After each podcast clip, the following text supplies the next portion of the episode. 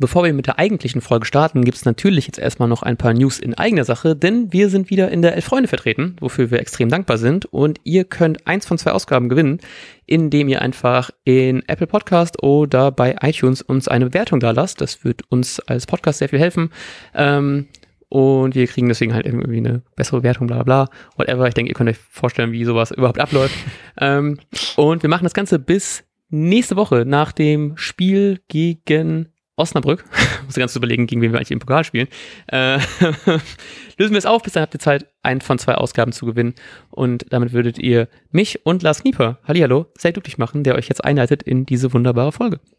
Hallo Matthias, vielen Dank für die äh, wichtigen Dinge im Leben. Ähm, und äh, ja, es geht im zweiten, am zweiten Spieltag für Werder gegen Fortuna Düsseldorf in Düsseldorf. Äh, und ich, ich, also eigentlich per, so, so nominell würde ich sagen, ist das ähm, direkt so ein, so ein, schon so ein Topspiel. Also ich meine, ähm, mhm. auch Hannover war ja vom Namen her, würde ich sagen, auch irgendwie ein Topspiel. Jetzt spielt man gegen Düsseldorf. Man hat äh, zumindest auch am zweiten Spieltag ein Verein, den äh, jeder schon in den letzten Jahren kennenlernen durfte, denn Fortuna Düsseldorf hat ja noch f- ähm, vor zwei Jahren dann auch für zwei Jahre in der Bundesliga gespielt. Mhm. Ja, ich bin deswegen auch irgendwie, ich freue mich irgendwie, dass es so noch diese namentlicheren Vereine sind, weil dann kann ich mich noch ein bisschen mehr daran langsam angewöhnen, dass es aber nur noch die zweite Liga ist, und dazu machen natürlich die Samstag zwanzig, dreißig Anschlusszeit natürlich auch noch ein bisschen mehr ähm, positive Erstliga-Vibes dazu. Ähm, ja, trotzdem ist es halt, ich ich habe das Gefühl, ich bin noch gar nicht bereit für dieses Spiel. So, ich ich irgendwie ist es seit Hannover ist nicht viel passiert, es gab viele Gerüchte, aber auch irgendwie nicht so richtig viel. Und ich habe mir schon ein bisschen gehofft, dass nach diesem eins eins gegen Hannover einfach mehr passieren wird und dass irgendwie wir jetzt doch noch ein paar Transfers sehen, ähm, weiß ich nicht, irgendwas. Also natürlich werden die jetzt analysiert haben, das wurde ja auch schon auf der P K gesagt, und natürlich wird man irgendwie versuchen, drauf zu reagieren irgendwie. Aber ist halt auch die Frage, wie man dann da rangeht jetzt noch, weil man hat, wie gesagt, keinen Transfers jetzt ähm, durchbekommen in dieser Woche. Ja, weiß ich nicht. Ich bin deswegen irgendwie sehr gespannt und irgendwie erstaunlich pessimistisch, auch wenn ich natürlich extrem Bock habe und wir eigentlich, glaube ich, wenn man sich so die beiden Teams gerade auf dem Zettel anguckt, äh, ist das eigentlich ja irgendwie klar, dass wir da eigentlich ja gewinnen müssten.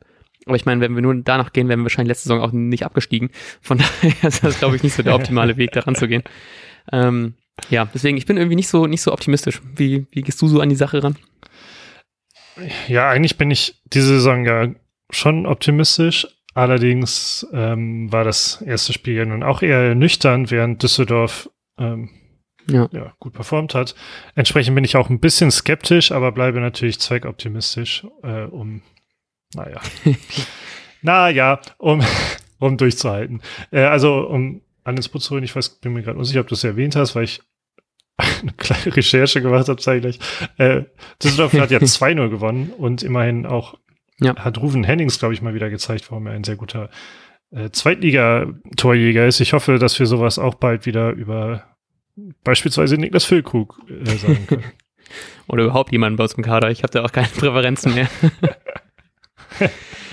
ja. Ja.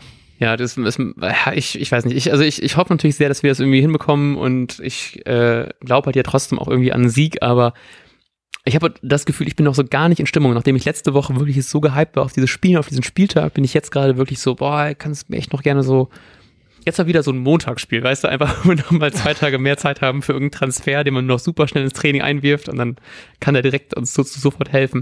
Das wäre geil, aber ich, ich, ich weiß nicht, ich gehe mit einem ganz, ganz komischen Gefühl in die Sache, was mich selbst ein bisschen verwundert, weil ich sonst ja eigentlich auch immer positiver bin, was sowas angeht. Wir hatten es ja schon über die Anschlusszeiten, mhm. ob man jetzt dreizehn Uhr dreißig gut findet und so. Und man, man kann sich die, äh, diese Frage ja noch mal ein bisschen aufsparen, weil es ja auch schon wieder ein Abendspiel ist. Ja.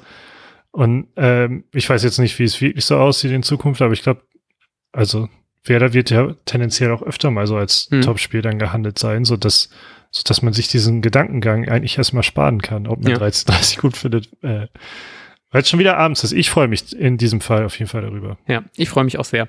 Und was ich sehr cool finde, es gibt zwei Aktionen bei diesem Spieltag, an diesem Spieltag von Werder, die ich sehr, sehr cool finde. Und zwar einmal werden die ähm, Trikots vom Spiel gegen Düsseldorf werden, ähm, also die, die getragenen Trikots, werden nach dem Spiel versteigert und somit werden die, ähm, werden die, die der Erlös soll den Hochwasseropfern in Nordrhein-Westfalen ähm, zugunsten kommen. Und äh, es gibt noch eine Aktion mit dem schönen Hashtag Ärmel hoch, wo die Spieler einlaufen mit einem hochgekrempelten Ärmel, um nochmal für mehr Impfbereitschaft zu werben.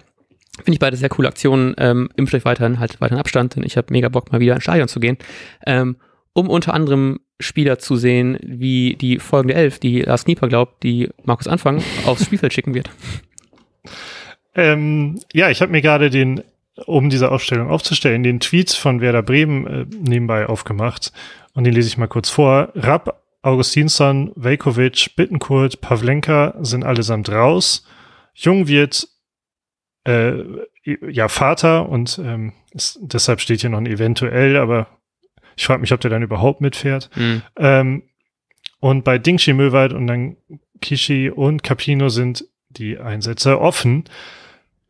Mit diesem Wissen bin ich äh, bei meine Aufstellung punkt de ähm, kurz die Namen durchgegangen und war überrascht, wie leicht sich dieser Elf dann aufstellen lässt und bin gespannt, ob du da Abweichungen hast.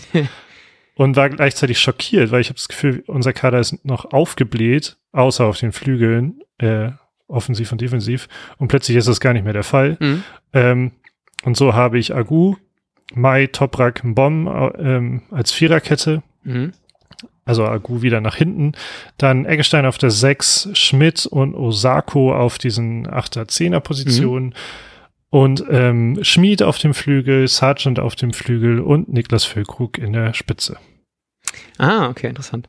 Ähm, ich hab's ein bisschen anders, weil ich dachte, ich glaube ich eher aus dem Drang, dass ich irgendwelche Veränderungen sehen möchte. Ähm, ich habe die folgende Aufstellung. Ich habe ähm, Friedel mal wieder auf seiner nicht so geliebten äh, Linksverteidigerposition hingestellt, weil ich glaube, dass wir weiterhin keinen Flügelstürmer ja irgendwie äh, haben. Deswegen muss Aguda da den Job da vorne machen. Ähm, hinten machen es Mai, Toprak und Mbom. Das habe ich gleich. Ähm, Eggestein, also Maxi, Eggestein, Osako und ähm, Schmidt dann im Mittelfeld. Und vorne, wie gesagt, neben Agu sind dann ähm, Niklas Füllkrug und ich glaube nicht so richtig dran, aber es ist wirklich diese Hoffnung, dass er von Anfang an mal spielt und was zeigen kann. Johannes Eggestein.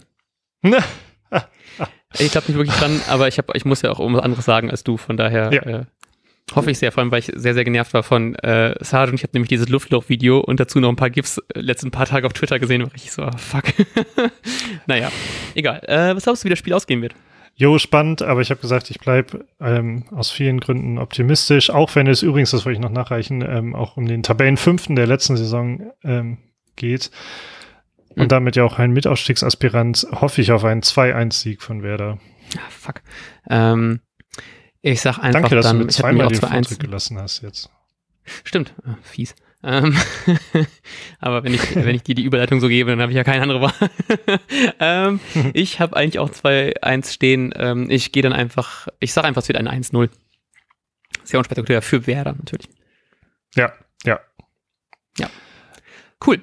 Dann hören wir uns wahrscheinlich zum Nachbericht Sonntagmittag ähm, oder Montag. Das werdet ihr natürlich herausfinden, wenn ihr uns abonniert habt oder uns folgt auf Twitter oder Instagram. Und da könnt ihr uns direkt auch über irgendwelche Links folgen und dann eine Bewertung bei iTunes dalassen. Würde uns sehr freuen. Ihr könnt elf Freunde gewinnen. Bis dahin wünschen wir euch einen wunderbaren zweiten Bundesligaspieltag. Und wir sagen bis dahin. Ciao, ciao. Auf Wiedersehen. Und jetzt läuft der Ball.